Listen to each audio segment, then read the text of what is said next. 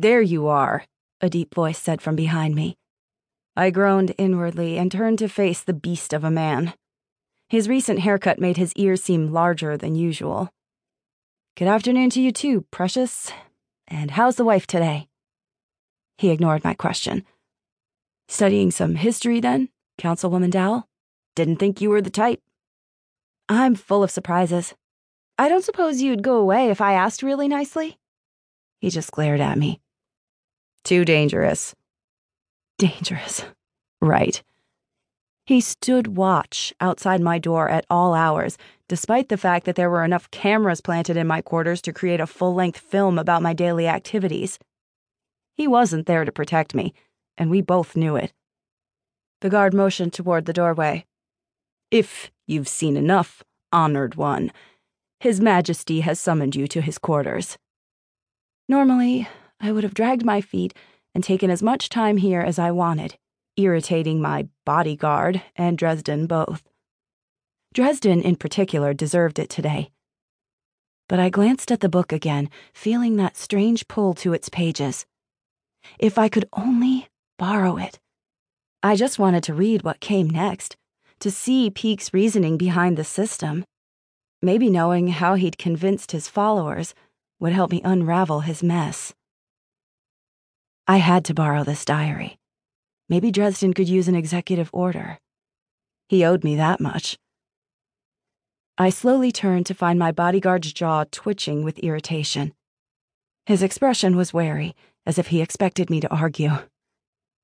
I swallowed my pride a little and raised my chin, then swept past him toward the doorway. Let's go then, precious. Can't keep His Majesty waiting.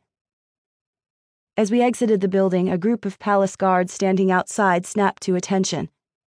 If Dresden was sending his own guards to find me, he was definitely angry about my proposal today. The thought made my blood flow hot in my veins. Let him rage and protect his throne. I had more important things to do, like saving lives. Another group of people stood near my transport, watching me warily. Precious herded me toward the door like he expected me to join them and disappear. A few of the faces looked familiar a pointy chin, a high forehead. A few were in my spy network. A shorter form with a large hat peered at me from behind a taller woman's shoulder. Maisel. She looked at me questioningly. I shook my head. A man I didn't recognize leaned forward as if to block my path, then thought better of it when Precious looked his way. Councilwoman Dowell, there are rumors that you're the rightful heir, and that's why you don't wear a rating. Is that true? The others jumped in, talking over each other, scrambling for my attention. Did you see the Empress's death?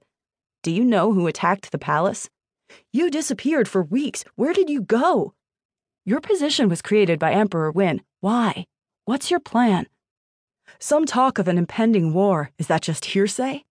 Are you really a descendant of Richard Peake? That one came from one of my followers, a tall man with a narrow forehead and a prominent nose. Maisel pursed her lips as if wanting to follow me, but of course, that would be a disaster. I nodded my head ever so slightly, hoping she'd understand. No, I didn't convince the council. Yes, you can tell everyone. I tried. Precious growled, and the group stumbled backward, making way for us to pass. The councilwoman has nothing to say at this time. Stand aside, or your ratings will be adjusted accordingly. Actually, I said, pausing on the sidewalk, there is one thing I'd like to say. Councilwoman, you're needed. I'll be quick. I sent him a grin that made the man snap his mouth closed his face coloring. Sometimes the guy just needed to be put in his place. I raised my voice so all could hear, and they quieted down. I can't answer your questions right now, I'm afraid. But even if you don't know who I am or what my role has been, know this I am your friend. Your safety has been my first and only priority these past weeks, and I'll do anything it takes to ensure no harm comes to you.